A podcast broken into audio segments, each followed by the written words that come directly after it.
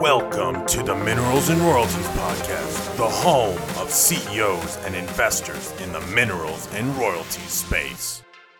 Hey guys, this is Tim Powell from the Minerals and Royalties Authority. I recently sat down with Andrew Haraway, SVP of Finance at 89 Energy and CFO of Land Run Minerals. During the episode, Andrew walks through the evolution of the 89 Energy and Land Run Minerals portfolios, including their most recent partnership with Kayne Anderson and their 200 plus million dollar acquisition in the Anadarko Basin. Let's jump into the episode and hear more of what Andrew had to say. All right, Andrew, good morning and welcome onto the podcast. Thanks for coming on. Morning, Tim. Thanks for having me. You bet. You bet. So um, uh, excited to jump in. You guys are an Anadarko player through and through. You have an operating company. You have a huge minerals position. You did a pretty sizable deal, which is you know it's it's not very common in the Anadarko these days, right? You guys closed mm-hmm. on that last year, so excited to jump into all of that. Before we do so, I always like to paint a little background on on who we're talking to. So if you can, just where you grew up, where you went to school, um, your finance guy. So kind of the evolution of your career and how you got into finance banking, why it was all in gas, and then we'll jump into the episode. Yeah, certainly. So I uh, grew up in um, Houston, suburbs of Houston, Sugarland, Missouri City area. Went to public high school out in the burbs. Um, you know, my my parents were not from the area originally, so I really had no ties to any school. Um, I had some buddies that went to A and M, and I kind of wanted a, a, college town environment. Um, you know, comparing Austin to College Station, College Station had a little more of what I was looking for. So I, I went to A&M. Uh, my parents both had like an accounting background and they kind of steered me away from the accounting sphere. But I, I majored in finance and I was in the business honors program at A&M. You know, I, I knew that I either wanted to get into kind of management consulting like the Bain BCGs of the world or investment banking just because it provided the most optionality for, for future stuff to do. And so I got involved with some programs at A&M that helped get into those spheres, which at, at the time was somewhat challenging coming from, from A&M. I, I interned at TPH um, in Houston in summer of 2013. Got a return offer to come back there, worked at TPH from 2014 to 2016, um, where I joined NGP in their uh, Dallas office. That's kind of where I got connected in with 89 guys. I think it was either my first or second day at NGP is when 89 Energy was initially backed by NGP. Um, so then I was on the 89 team from a monitoring perspective um, pretty much my entire time at NGP. And between 89 1 and 2, is when I left NGP to join the 89 guys. That was in April of 18. And I've been in Oklahoma City ever since. Well, let's, uh, you know, this is a minerals podcast, but you guys have an integrated platform. Give me the backstory in 89 and kind of the iterations, what the portfolio looks like today. And then we'll jump into the land run mineral story. Yeah, for sure. So 89 Energy um, was founded by our CEO, John Mark Beaver, in the summer of 2016. Um, so, John Mark started his career at Chesapeake in the early to mid 2000s, and alongside Aubrey and Tom, kind of in the, the heyday of Chesapeake. When Tom founded Sandridge, John Mark left to go uh, be a part of the land business development, um, asset development team at Sandridge. Um, and was there for I think it's five or six years. And then as Aubrey was starting American Energy, he left Sandridge and joined Aubrey at, at AEP and was running um, the American Energy non-op and minerals platform at AEP. At that time, they were starting to look in the scoop merge play, particularly the merge. And when Aubrey passed, um, it was kind of a, a time where the merge was starting to take off and it was kind of an inflection point in John Mark's career. So he went out to seek funding to try to pursue um, a merge operated strategy. Um, got backed by NGP. That was 89 Energy One um, in 2016. Alongside building that operated business and merge, um, the strategy was pitched from 89 to buy minerals alongside just because of having that operator advantage, um, knowing the area, knowing the basin, knowing the players you're already talking to a lot of the guys for leases. So you have the you have the title opinions, you have the type curves, the view of development. It's just natural to be able to, to buy minerals alongside that. So that was the original Land Run Minerals LLC, which was kind of just hand in glove with the 89 Energy One assets. Those businesses were built from the summer of 16 to December of 17 when they were contributed as part of the Camino roll up which was the, the Camino bought the Ward Petroleum assets. And then you had 89 Energy One and the Rebellion position in Scoop. Those were combined to be kind of the, the initial Camino asset. As part of that merger, one of the uh, considerations for the 89 team was was doing a minerals um, strategy alongside Camino as part of a kind of a front of the drill bit buy strategy. That became Land Run 2, which was a 50 50 JV between Camino and 89 Energy 2. So you know, 89.2 is another uh, mid-con strategy. We were buying in kind of the South Scoop play. The, if people are familiar with the Chauvelton field, um, it's where Continental is pretty active right now, kind of in the one North four, one South four, one South three area this is 2017, so Anadarko is still pretty hot at this point from a yeah. This was this was late 17, early early 18 is when 89.2 was formed and Land Run 2 was started. So Land Run 2, we were kind of operating both concurrently. Same same team. Uh, we were running the operated business as well as buying minerals, and we were you know the way the relationship worked with us with Camino is that you know Camino provided the drill schedule and title opinions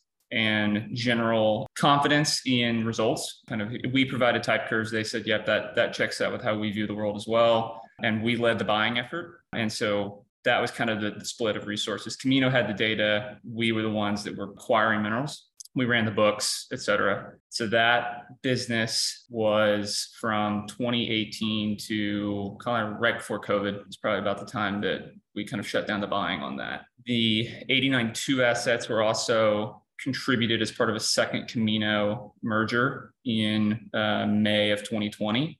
NGP was just further consolidating that Midcon platform around the Camino uh, enterprise. We rebacked with NGP on Land Run 3, which was initially a Permian focused strategy in NGP's mineral fund.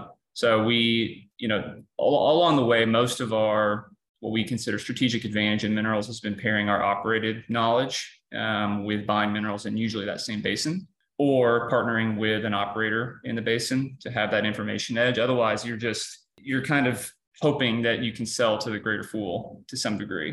Uh, we don't have that. It's it's a beta play instead of an alpha play, mm-hmm. and we just usually don't like to be a, in a beta type position. It's just a little bit harder to consistently make money. Um, so land run three, we were in the Permian, focused on the Permian at the time, and really trying to develop those operator connections to try to get to that same state where we felt like we had a competitive advantage. We did a couple deals here and there, and we're also looking to, to put a large amount of capital to work in an operated strategy kind of throughout lower 48. You know, we had a mid-con background, but you know, a lot of the teams having worked at the Chesapeake's and Devons of the world had experience in other basins. So we were looking kind of all over. It was about that time toward the end of, the, of that year, for the end of 2020, that Kayne Anderson had reached out to us about, and, you know, expressed that they were likely to put more money in their mid composition, roll it together, and needed a management team. Um, and it was kind of an inflection point with us at, in the NGP realm where we didn't really have a material asset to develop on the operated side. Um, and that was kind of the bread and butter of the team, or a large portion of the team is developing. Um, and so we made the decision to leave the NGP umbrella at the end of 2020 and join with Kayne in January of 2021. So when we left that, that kind of left that land run three business behind. Uh, it never fully, fully got taken off in the Permian. And we had, we were starting to really get uh, more legs under us there, but we made the decision to move from a more of an operated standpoint than minerals and join with Kayne. Yeah, I mean, timing wise, it's tough to stand up, you know, in a new basin and you know do do kind of that double pronged strategy. There was no deal flow. Everything was so locked up in that period, and so to kind of yep. build everything from scratch and then scale it, things only start to pick up kind of Q1, Q2, 2021, right? So I think the a combination of a number of factors there that that there were some headwinds. So yep. now you're back in the the Anadarko. You're with Kayne, and they rolled up a bunch of their operating companies together to get scale. So I want to give a little context on that. Yep. So they merged together the Casillas native and Acacia assets. They ended up finding a buyer for Beacon, which was a non-op stack position. And then Triumph was in a little bit more of a challenged uh, situation from a leverage standpoint. And it just didn't make a lot of sense to roll that into the pro forma capital structure of the three combined businesses. So we joined as the management team of the combined business and then had an MSA in place where we were managing Triumph. On behalf of Kayne. So Triumph was never in the capital structure, uh, but it was something that we were actively involved in, preparing the books, et cetera. So those entities were merged. I think technically it was December 31st of 2020 um, that they were full, fully put together. Um, the official name at the outset was Midcon Holdco Partners. We ended up rebranding that 89 Energy 3. And I think that's when we issued that press release in May of say April and May of 2021, um, but the business had been combined since the end of that year. We were in place in early January, um, spent the first call it six to eight months just trying to get our feet under the asset and, and uh, make sure we understood what we had um, and just trying to deal with all the complexities of combining three businesses together that were in three different cities, had three different sets of employees that we needed to figure out solutions for, um, three different databases, accounting systems. There's just a lot of integration that goes from a Smashco into a actual logistically sound business. Um, so we did that for the first six, seven, eight months, stood up a rig in August of 2021 and have been developing that. Hey guys, I wanted to take a quick break from the conversation to say thank you to all of our podcast sponsors. Looking to ramp up deal flow for your minerals and non op ground game? Since 2019, the Texas Mineral Company has closed on over 120 deals, totaling 110 million in value, with deal sizes ranging from 50k upwards of 5 million. Whether you're looking for white space, permit, duck, PDP, AFE, or wellbore only deals, the Texas Mineral Company has got you covered. For more information on how to source deal flow from the Texas Mineral Company, please email Toby Martinez at toby at thetexasmineralcompany.com. Over the past 20 years, Riverbend Energy Group has been the definitive leader in the non op and mineral space, where they are actively acquiring minerals in the Delaware Basin, Midland Basin, the Williston, and the Eagleford. Following their $1.8 billion sale of their non op platform in 2022, they are also back actively acquiring non op interests in the Delaware Basin, Midland Basin, and Williston. If you have minerals or non op working interests in these areas that you would like to sell, then please visit www.riverbendenergygroup.com for more information.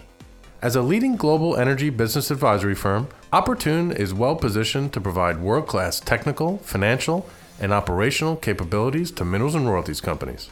Whether it's back office outsourcing, resource and reserve definition, land due diligence and administration, GIS mapping, valuation work, data and system integration, financial reporting, tax advisory, or buy and sell side assistance, Opportune LLP has got you covered. For more information, please visit www.opportune.com. Farmers National Company has oil and gas experts located across the country ready to provide you unmatched convenience and service for your land management needs. Whether you're looking for turnkey management of oil and gas interests or simply looking for an advisor to help you sell or lease your minerals, Farmers National Company has you covered. Learn more about Farmers National Company's team of certified mineral managers, landmen, attorneys, and accountants by going to fncenergy.com or reach out directly at energy at farmersnational.com. For reference, the, can you just talk about the footprint? It's about 60 to 70,000 acres, um, primarily in Scoop. Um, when, when it was merged together, we had the stacked assets of Acacia. Those were sold in late summer, early fall of 2021. Right now, we are about 25,000 BOE a day. Um, we've developed about 45 additional horizontal wells since we took over uh, management from August of 21 to, to present. Um, we're call it roughly 40% oil, about 60% liquids. So the asset it has a an area that is really high liquids and an area that's also higher gas, higher GOR. So we have that benefit of commodity optionality on the development side, um, which has played to our benefit in that you know we've we've focused the vast majority of our time the past two years on the oily properties. And, you know, we going into this year had an expectation of maybe focusing a little more on the gas, um, but, but as the gas markets retreated, we kind of reshuffled the drill schedule to focus a little back more on the oil. So it's nice to have that ability to play to where the market's telling you we need to be active in. I think it would be really interesting. You know, we've had a bunch of folks on who buy minerals in Anadarko, and we've talked about you know how the landscape has changed you know from when the anadarko was red hot to when there was a technical reset to through covid to now. Um, but we haven't had the perspective of an operator. And so you guys wear both hats. Talk to me about you know 2016 to present spacing, drilling economics, where the tier one areas have really been defined to date, and how that was a moving field goal post. And then, you know, we'll tie into when you were buying minerals through this period, how that ebbed and flowed as well. But over to you, the, the E&P's perspective of the Anadarko the last, you know, call it eight ten years. Yeah, yeah, it's been kind of a up and down ride. I mean, I think, you know, 2016 was, you, know, you had a series of A&D deals that had happened recently at that point. You had the Felix Devon deal, and you had the Vitruvian Gulfport deal that happened around generally that time, 2016, 2017 timeframe that, you know, really had put the Scoop and Stack on the map as, you know, a developable public company uh, basin with a substantial growth. And you know, I think at that time the mineral buying really started picking up as well. You know, the the the view of what was core, I think, still being very much defined, and as it was kind of throughout the lower 48. You know, the the stack was starting to really take off, um, and people were trying to figure out where that play ended. So you had people pushing to the east in terms of the Alta Mesa deal. You had people pushing west with the Staghorn and general EnCap portfolio they had out there to the northwest. And then you had people pushing up dip and scoop and even, even deeper as well into kind of the seven west area. So, you know, I think the play has definitely shrunk from what people view as tier one and economic to develop. And I think the number of wells per section has also declined. But I think what, what we have seen as an operator is that you know the it depends on where you are in the basin but proper spacing is probably more in the three to six wells per section and not the you know 10 to 15 wells per section that some people had hoped and had tried to execute on. Um, so I think you know the there's still the overarching view broadly that the midcon is a uninvestable asset, which we we don't hold that view. I think we we strongly believe that you know on a single well and on a unit basis, the economics are are competitive with some of the better plays in the U.S and you have a lot of commodity optionality um, and diversification. So you're not solely pegged to either gas or oil price. And it's a basin where um, gas basis is, has remained relatively healthy. Uh, we're not having huge basis blowout issues, um, and it's it's a what we view as a, a a core basin in in the lower 48 um, and one that should continue to attract capital. I think it's from an E&P standpoint, you know, that there are a lot of assets held in public companies that probably um, would like to find a way to divest of those. I think the Midcon is one that is somewhat gridlocked right now from an A&D standpoint of trying to figure out who's going to be the consolidator, or if there is going to be a consolidator. From the mineral standpoint, you know, I think when the basin was starting to really take off in 2016, 17 timeframe, you know, you had a ton of people looking to buy minerals. You know, the Oklahoma is one that is set up well for doing a ground game, just given the sheer number of owners. And a lot of them are people who have inherited their minerals from someone who is an ancestor that was part of the land run in the late 1800s. And a lot of those people ended up moving away from Oklahoma around like the Dust Bowl time. So you have a lot of people who are out of state owners of mineral rights in Oklahoma that have very little tie to the, the oil and gas industry, which makes it set up well for like a mailer type campaign. So there were a lot of people doing very small ball ground game in Oklahoma at that point, and we were we were one of those people doing both mailers and calls to try to to amass uh, mineral rights. And you know we we had done that through Land Run Minerals One, um, which was with NGP, and that was primarily focused on buying minerals in and around our operated asset of 891 as well as using some of our operator knowledge and industry signals to kind of get ahead of what we saw as imminent development from another operator that we liked. So that was almost exclusively a ground game. We did zero large scale A&D. Um, our, our main competition was Long Point, um, a handful of others, uh, the Shadow Creek Minerals team, a lot of people who flipped minerals as well. Uh, we tried to avoid the flippers if we could, um, but at, at, some degree, they are um, attractive prices that you can buy from them as well. Yeah, I mean, uh, you know, back when you talk about the optimal spacing being three to six wells, not ten to fifteen, you know, back in in, in that era, you know, Echo and and Long Point you know they had pension money they were coming in and they were the consolidators at the time mm-hmm. and i think you mentioned it's it's really good insight saying it's a great basin for ground game because there's so many little landowners and they're out of state yeah. so in a in a natural ecosystem you have all all the guys kind of bundling stuff up and then you go up the food chain and you sell it to the larger guys who have more capital to deploy and, and that's kind of the healthy daisy chain we haven't had that in recent years because i think yep. a lot of the folks that were buying back then and you know they're buying on the come they're they're hoping for development and they were underwriting you know the eight to 10 mm-hmm. plus locations yep. section which essentially means they're overpaying and i think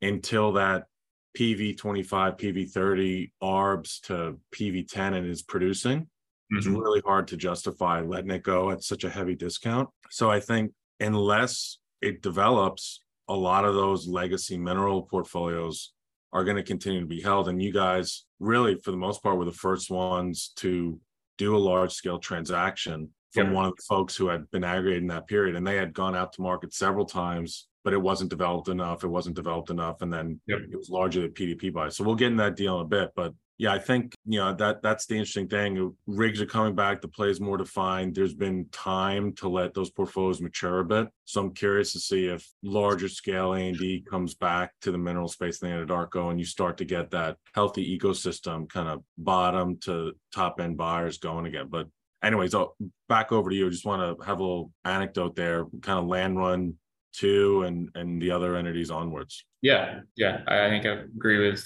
with your assessment. Um you know there are a lot of entities out there that are stuck for lack of a better word or kind of are unlikely to potentially get back to par. Um, and we'll see how long those continue to be held versus someone just calling cash rope and and uh, getting those try, try to trade them going back to kind of our evolution, you know, Land Run 2 was effectively born out of the Camino 89 Energy 1 merger. Um, that was a, uh, I'd say, consideration uh, as part of the merger was that we were going to form a drill bit uh, mineral buying JV with Camino. That was um, from early 2018 through uh, kind of right before COVID. Um, we put together, I think my my numbers were a little fuzzy. I think it was around 10,000 NRA toward the end, um, which exclusively ground game, zero large scale A and D, and almost all of it was pre-drill bit, pre-any production. So it, it, was really starting to take off by around the time that we started 89.3 and moved over to the Kayne umbrella. But you know that that was a business that um, I think showed a very successful operator mineral company partnership, and I think a lot of that was born out of the fact that we were an operator as well and had that knowledge and that that ability to speak the same language as a Camino and generally trade notes. And there was just a, a different level of, of data sharing that I feel like was, was happening uh, between us and Camino than was typical for a mineral operator sponsor or mineral operator partnership, particularly one where you have a joint sponsor. I think that sometimes leads to a, a difficult relationship to continue to profitably execute on, but we were, some, we were able to make it work on Land Run 2. Hey guys, I wanted to take a quick break from the conversation to say thank you to all of our podcast sponsors. Your property is your legacy, so you should only leave it in the hands of a land management company who has a legacy of its own. If you own oil and gas interests or act as a fiduciary for those who do, you can find a long term partner at Farmers National Company, who, since 1929, has taken great pride in helping clients maximize the benefits of property ownership by providing turnkey management services and by working alongside them through generational transfers of specialized assets such as oil and gas interests and farmland. To learn more, visit fncenergy.com or reach out directly at energy at farmersnational.com. Since 2019, the Texas Mineral Company has been a leading ground game broker for minerals and non op deals, closing over 120 transactions across the Permian, Scoop Stack, Haynesville, Bakken, Powder River Basin, DJ, and Eagleford. With deal sizes ranging from 50K upwards of 5 million and 1.5 NRAs upwards of 3,500 NRAs, the Texas Mineral Company can be flexible on where and how they can source your deal flow. For more information on how your team can work with the Texas Mineral Company, please email Toby Martinez at toby at thetexasmineralcompany.com. Need energy industry management experience at your fingertips? Opportune LLP, a leading global energy business advisory firm, has the capabilities needed to overcome your minerals and royalties team's technical, operational, and financial challenges. To learn more, search Opportune's podcast E2B Energy to Business on Apple and Spotify podcasts. Where Opportune examines emerging financial and technology trends and provides a broad perspective on ways to stay ahead, create opportunities, and execute market strategies. For more information, please visit www.opportune.com.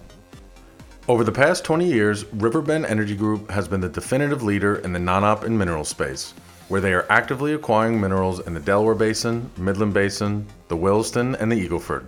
Following their $1.8 billion sale of their non op platform in 2022, they are also back actively acquiring non op interests in the Delaware Basin, Midland Basin, and Williston. If you have minerals or non op working interests in these areas that you would like to sell, then please visit www.riverbendenergygroup.com for more information. Great. And so the playbook has been partner with an operator, buy under your bit, and Land Run 4 was very much the same, but now with Kayne as the sponsor, right? And you continue yep. doing that to date. Yep, yep. So um, when we had taken over management of the of what is now considered called 893, but the, the Casillas team had had um, a, a entity called Flint Oak Minerals, um, where they had bought a few mineral rights, carved off a few overrides on their asset, we changed that name to Land Run 4 and then started up a mineral buying program under our drill bit. That that assets call it around five to six thousand NRA today. You know, I think the difficulty on Land Run 4 is just that the window that we're trying to buy in is a little bit smaller than how than what it was on like the Camino asset. Think we're looking at a pretty discrete area of like McClain County versus, you know, the entirety of Canadian and Grady County. So there's just a little bit less to pick apart there. And it's a little bit later in the game where a lot of people have been been called on and there's a little bit less on the ground to do. Um, but we're still putting together minerals under our own drill bit that make economic sense. Great. And then when you press release October 31st, 2022, the formation of Land Run 4, you also announced the formation of Land Run 5 and a 200 plus million dollar acquisition mostly in the stack, largely developed. I'm just kind of reading the bullet points here. 4,500 BOEs uh, of net production across 55,000 NRAs, mostly in Kingfisher, Canadian, and Blaine, and a little over 1,700 wells, average NRI of 1.6%. So big package, biggest package to date that's purely uh, Anadarko in the last four years, five years. Don't quote me on that, but if it's not the biggest, it's you know it's it's it's there, it's notable. So I don't know. Uh, why, why do you reverse engineer? Why do you think you guys were successful there, and were able to get something of scale where no one really has been able to? Yeah, I think I'll, I'll back up a little on, on that asset in general. I think well, when you think about minerals at scale in a private equity construct, it, there's a little bit challenged, I think, in that you, you're trying to get a mid to high teens to low 20s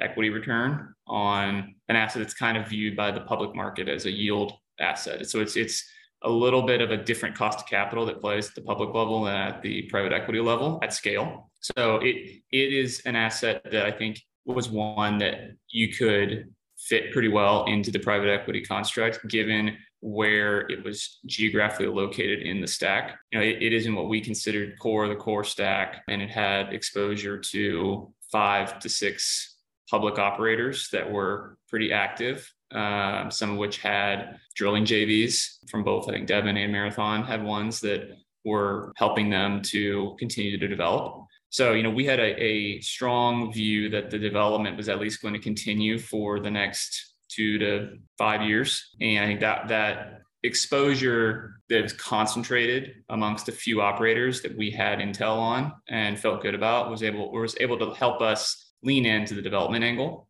um, which is really I think the difference. I mean, everybody has you know plus or minus. minus five percent probably on PDP in terms of what they view it as, and most people will probably value permits, DUCs, et cetera. Um, and that I think is where the competition probably all clustered around is generally a, a PDP plus type bid. I think we were able to lean in a little bit on the development on operators that we felt good about in areas that we, from our midcon knowledge, felt were competitive economics with the spacing being done right. Um, and I think that was really the difference. And I think there was a, a, large number of people who were clustered in a similar price environment that we were at. Uh, I think we were just a little bit better. And that was just from uh, just a little bit tighter uh, assumption on the development. And, you know, at, at this point, too, Kayne comes back in the mineral space. Kayne had not been involved in any minerals action since Haymaker. Yep. And I had just made the assumption that, you know, they they really didn't want to do anything more in the mineral space. You know, they they got a nice exit with Haymaker, but there's been really a line drawn in the sand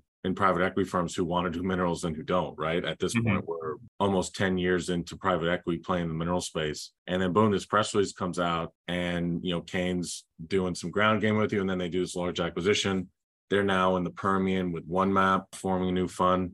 So Kayne is keen on minerals uh, mm-hmm. all of a mm-hmm. sudden. I'm just curious, kind of the dialogue with them and and what they like about the the asset class and wanting to participate going forward. Yeah, I think you know they have been expressing to us desire to to get into minerals um, even before the asset that we bought came to market. So we knew that was that was a focus of theirs. They were pushing hard on on Land Run Four of trying to grow that where we could and really trying to get a a mineral yield vehicle within Kayne. I think it fits well with kind of both the tail end of their their private equity funds as well as the energy income funds they're actively managing and raising. You know, it, it, it fits that yield angle as well as has that upside angle that you don't necessarily have to sacrifice your distributions and yield to have the upside because you're not spending any capital. So it fits well with that model. And I think they were trying to find ways to get in at scale um, and so I think when this one came around, it was one that you know they felt confident in our ability to assess the upside. And so when you look at it from a yield plus the you know potential for outsized return through the upside, it, it just fit really well what they were looking for. I think if that asset was in the Permian, they would have traded at a multiple of what we paid for, um, and we probably wouldn't have been competitive. Um, I think it was a ability to not necessarily underwrite to the full upside that we thought was there. So you have this, you know, base return that we can feel comfortable about and fits that, you know, Kayne income fund yield target, as well as having that upside of getting a real closer to a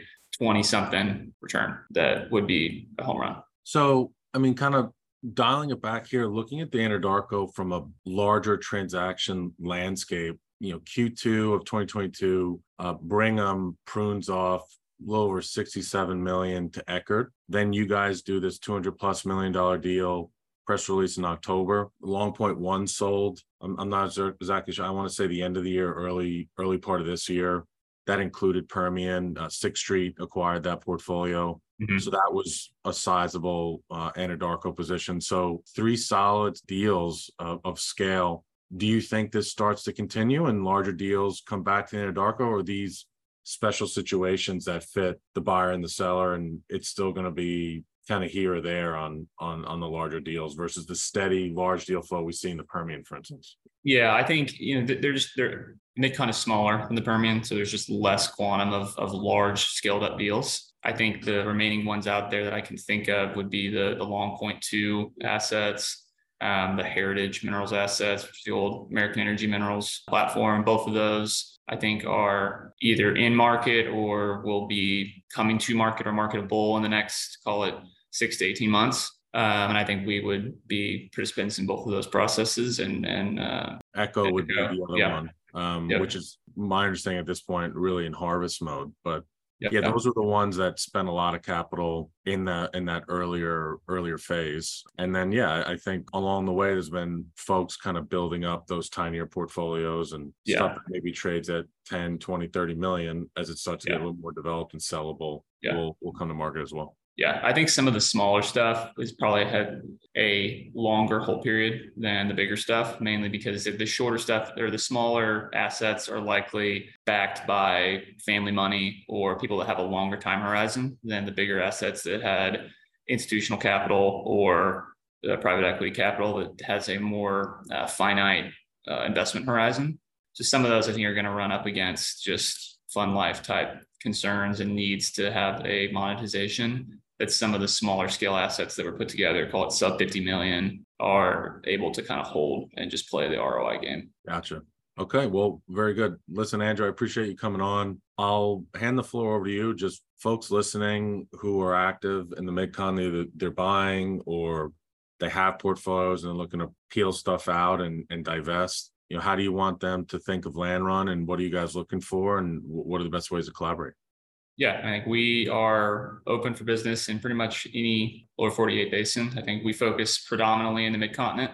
Um, we've done deals as small as a couple thousand dollars to uh, up to 200 million plus. And I think, you know, we are looking in, in any kind of major shale play. I mean, we've had exposure uh, and and spent a lot of time in the Permian, Bakken, Haynesville, Eagleford. Um, I think the only area we really don't spend a lot of time in is Appalachia. But you know, we are looking for things. I think that right now that have either a strong yield component or have upside that we can easily underwrite to, or we feel like we have some sort of edge market knowledge that that um, others don't, where we can can play to that advantage. All right, Andrew. Well, appreciate you coming on and have a great summer. We look forward to connecting in person soon. Yeah, thanks, Tim. Hey guys, thanks for listening to this episode of the podcast. I hope you enjoyed. The Minerals and Royalties podcast is meant for informational purposes only.